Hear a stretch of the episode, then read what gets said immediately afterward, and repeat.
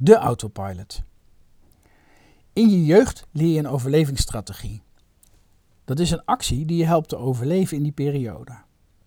Een klein kind kan niet in leven blijven zonder de ouders. Daarom is het letterlijk van levensbelang dat je ouders je niet in de steek laten. Een kind doet daar alles voor. Verschillende kinderen gebruiken verschillende strategieën. Bijvoorbeeld, jezelf onzichtbaar maken. Je ouders hebben geen last van je als je onzichtbaar bent. Altijd vrolijk. Je bent hun geliefde kind als je vrolijk bent. Voor je ouders zorgen. Je bent als kind gewenst en onmisbaar als je je ouders verzorging en steun geeft.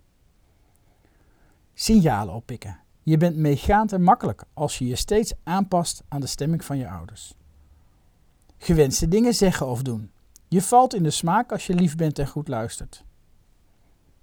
Prestaties leveren. Je ouders zijn trots op je als je de goede cijfers haalt. Alles perfect doen. Je krijgt geen kritiek als je altijd alles uitstekend doet. Vechten voor je eigen belang. Je ouders verliezen je niet uit het oog als je steeds laat weten waar je behoefte aan hebt en aangeeft dat je er nog bent. Tevreden bewaren. Je wordt meer geaccepteerd als je conflicten voorkomt.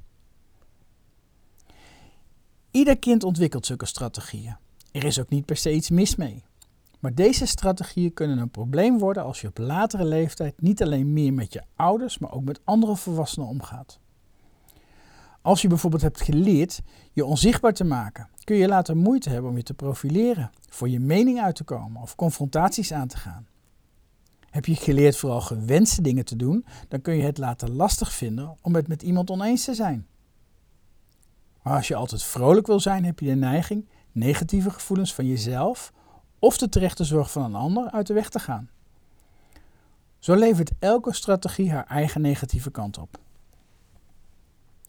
Nogmaals, met zo'n strategie is op zichzelf niets mis, want die heeft je geholpen te worden wie je bent. Het gaat mis als je deze strategie altijd en automatisch gebruikt. Hoe de situatie ook is. Het is niet verkeerd tevreden te willen bewaren, maar soms is het aangaan van een conflict nodig. Het is niet verkeerd je aan anderen aan te passen, maar soms is het belangrijk dat je jouw mening duidelijk neerzet. Het is belangrijk je bewust te worden van je automatische piloot. Dat kan door jezelf te betrappen. Steeds vaker in te zien dat je het weer doet. Dat je automatisch, zonder nadenken, iets doet wat je altijd doet en waarvan je weet dat het in bepaalde situaties niet werkt. Weer wilde je de ander sparen en dus vertelde je maar niet wat je eigenlijk, waar je eigenlijk behoefte aan hebt. Weer confronteerde je die collega niet met zijn emotionele reactie op jouw zakelijke voorstel. Opnieuw werd je boos en dwingend, waar rust en vragen stellen veel beter had gewerkt. De tweede stap is oefenen met een ander gedrag dan je gewend bent. Meer voor jezelf opkomen, meer blijven staan voor je mening, enzovoort. Verderop in het coach van het programma gaan we hier dieper op in.